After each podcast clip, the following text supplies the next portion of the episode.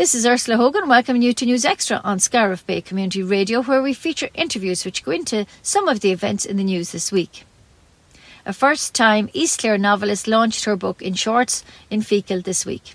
A Lie of, of Omission by Marianne Purcell is now in the bookshops and is proving very popular. Jim Collins attended the launch for Scariff Bay Community Radio and afterwards spoke with Marianne. We are here for a very special occasion. Um, by the way, my name is Ger Hoy. I'm Marianne's brother in law. So um, I've been entrusted with the onerous task of uh, introducing her to talk about her book and talk about the work she went into it. I suppose from all our perspectives, we all know Marion well. We know for years she's been writing uh, pieces, uh, short stories. She's the local uh, correspondent for the Feakle area. She appears on Scariff Bay Radio regularly with articles as well. So it's a huge honour for the area, for Marion, for her family, for all of us really, that she has uh, published her first book. Uh, it's an absolute cracker, and uh, we hope everyone enjoys it. So, without further ado, I just want to introduce Marion to uh, say the lot. Marion.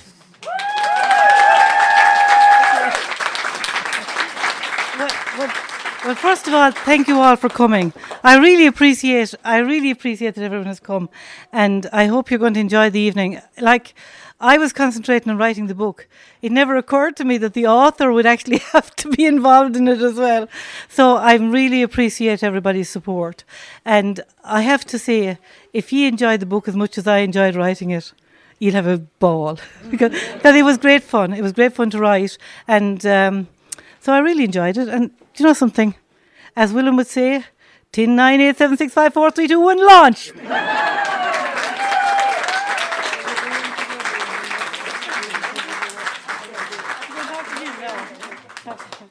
Lovely. I'm joined here now by the author herself, Marion Purcell. I suppose, Marion, I shouldn't be saying this, but uh, you're welcome to Scariff Bay Community Radio. Thank you, Jim. Thank you very much. Thank you, and thank you for bringing coming out to Feakle this evening because it's a very exciting occasion for me, and it, that I can share with other people is amazing. Okay. Now I haven't read the book yet. I've just bought it, and you've signed it for me. Uh, when did this start, Marion? Okay, so the whole thing started about less than two years ago.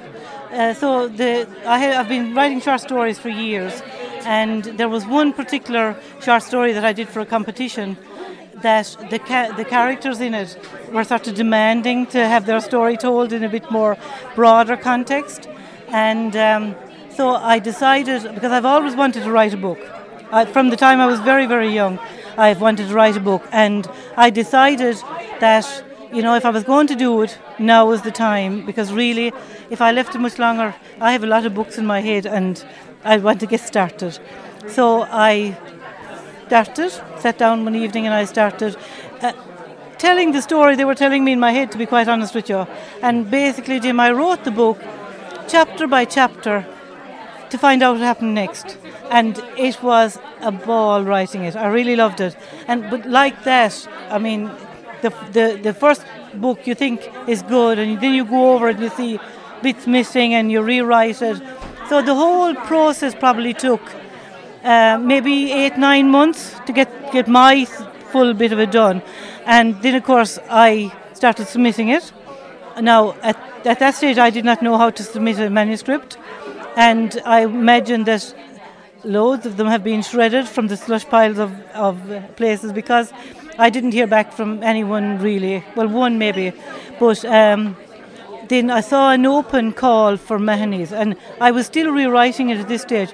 I saw an open uh, call for Poolbeg Publishing, and I said, "Well, I won't I?" And I said, "Sure, here goes. I have it written." So I sent off what they re- required, and about a couple of months later, I got an email saying they'd like to see the rest of the manuscript, and that was like, "Oh my God, Are, is this for real?" So when when I, I it off to them, of course, I went home straight away. I was out actually at the time. Went home straight away, sent it off, so excited. And a couple of weeks later, was it was quite fast. I got a, an email back saying, uh, "We'd like to publish your book. Are you interested?" And they offered me a, a three-book contract, and I was going, "Wow!" so that was really how. So it's been with them now since last June or July, I'd say. So the, the final editing of it occurred since Christmas in the la- in the thing, and that was just, in all fairness, now uh, uh, my editor Gay was she was brilliant, and but she was very complimentary. She was saying that it didn't need that much uh, polishing or just little bits clarified in it. So we did that, and they're very particular about you know saying that uh, your what's this intellectual property, I think is what they call it, is yours. So they, they can suggest changes, but they don't, they can't make any changes. And it's up to you then to work with them one way or the other. But I have to say, I have found them, I found it an amazing experience to be, to go through the whole process with them was great. I don't know how people self-publish, Jim. I, I actually don't. The, the, the amount of work that went into it with the publishing company behind you, I'm saying fair dues to anybody who's able to get out there and self-publish. And self-publish, yeah. I, it's, I find it fascinating that uh, you wrote it chapter by chapter, and uh, you you hadn't an overall uh, plan in your head when you were writing it, or at least you you only found out when you got to know, got to read. Would that be true? Well, yes and no, because I knew what the story was. I knew where it was going to a certain extent. I just didn't know how it got there and what happened in between. I sort of knew where it started, and I had a fair idea how it would end.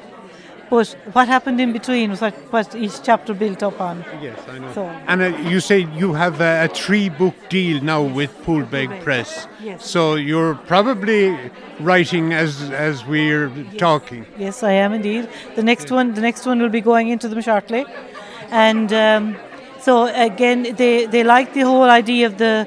It, it- it's based around um, private detective agency, so hopefully, uh, the TLCI, the the detective agency, is going to open their case books for the next couple of books. That's the plan, anyway. Okay. And is there is there a connection between the books? We'll say between your first one and the second one. Yes, they'll both be. They're the same characters. Will be continuing through. They're so basically the my my main one of my main characters. The two of them really have set up a private detective agency, and it's going to be their case books that will. Uh, I think one, uh, two definitely is is their next case. After that, uh, we have, we're. I see. And tell me the million dollar question: Those of us uh, who live around Feakle or Scariff. Uh, or, will they be, um, or Maghera maybe in particular, will will they be looking to see uh, characters that they recognise? Well, I believe people are, but so far they haven't recognised anyone. There, there's no resemblance to anyone living or dead that I am aware of in in the things. But I suppose you can't guarantee to a certain extent. But there, there is in my these people are in my in my head they're fictional. The only real um, person per, in it is a dog, and it's funny. Um, Gay, the the editor, she she got back to me and she said, "I know that dog is based on a real dog. Is it?" And I said, "Well, yes, actually it is." No, now his name is different our own, to our own dog, but our dog has got such publicity over. Yeah. it's like, oh God. So it was. Um, And tell me, uh, like, I mean, they say writing and writing novels demands huge discipline. Are you finding that yourself? Yes and no. Yes, because you to write it, you have to write it. Um, that said, I I write. I I've always written, and I've always written some bit nearly every day. I've I've been writing for years and years without without anything really. Well, I've had some short stories published, so I would. I, I and I enjoy it. Wri- writing and reading are my escapisms. And so I, I enjoy both things. So I get up in the morning and I just write. That's my time, a couple of hours there in the morning. And um, I do it practically every day. And it just builds and it, it comes along. And when you do get into something, and when you get to the stage where you're saying, oh, how are they going to get out of that situation, or how are they going to get into something or other? You, you, you're because your mind is working on it, and then once you sit down, it just flows, it develops, and I like that process. I have to say. So this this has been building up uh, inside you for a long time.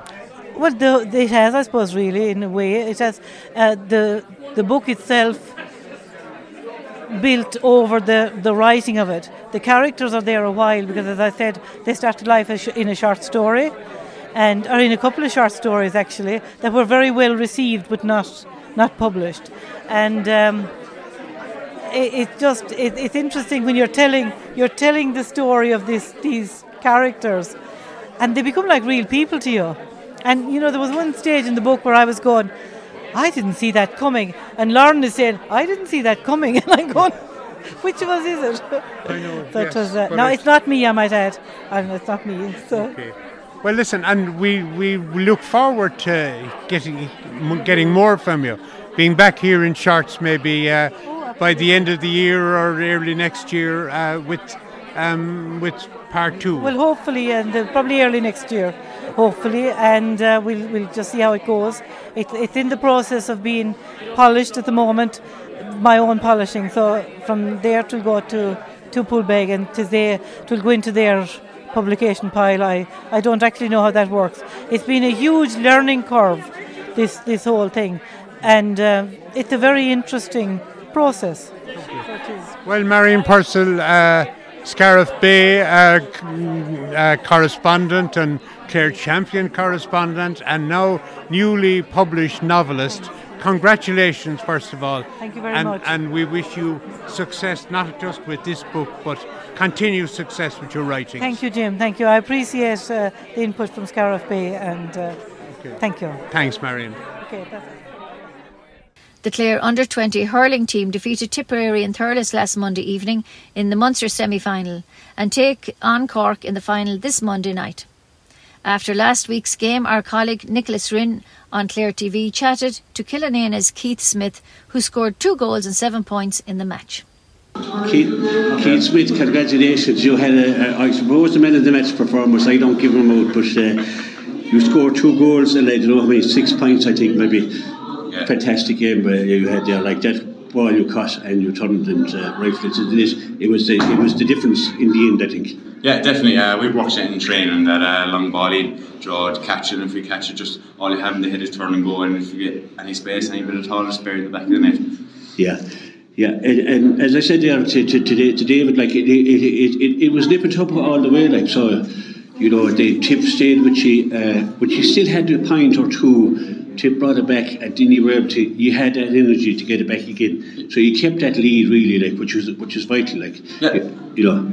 Yeah, it was definitely nick and tuck between the whole game. You know, the, I suppose it was what two, three in the end that kind of what pulled us away. Like it was a very close game. You know, it was getting close down to the stage, but look, the subs came on and made a massive impact like that. They have every single game, and you Yeah. know, we'll just hopefully do the same thing in the final. Yeah, when we look back and we see the point maybe that Sean Rynne got below Limerick and others, the other drawn games that we got, they were so every score was really important, like to get us to where we are this evening, and to be able to seal it out now this evening is fantastic. Yeah, definitely. Look, we're, we're used to uh, we've, we've shown on the week and see the games two or three times now we've done it. We, we were a pint tip the first day, pint pint the second day.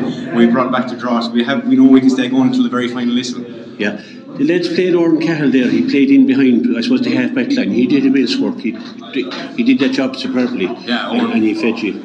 Owen was savage today. Yeah, he, he did a massive job for us, and uh, look, Dave playing his people, so we to, we kind of matched them. But Owen had a savage a savage game back there. Yeah. So uh, It's a team effort. Like Jack O'Neill and Sean Rynne in midfield as well. Like they were, they were, they just covered the, all the ground and doing all the running as well. Oh yeah, they're, they're two really fit lads. You know, they're, they're doing an awful lot of work, like putting in dirty tackles, and the dirty work for us. Like so, Yeah. that's the unseen stuff that, that, that goes without praise. So did Yeah. savage. Dahi Owen was, uh, was uh, I mean, back.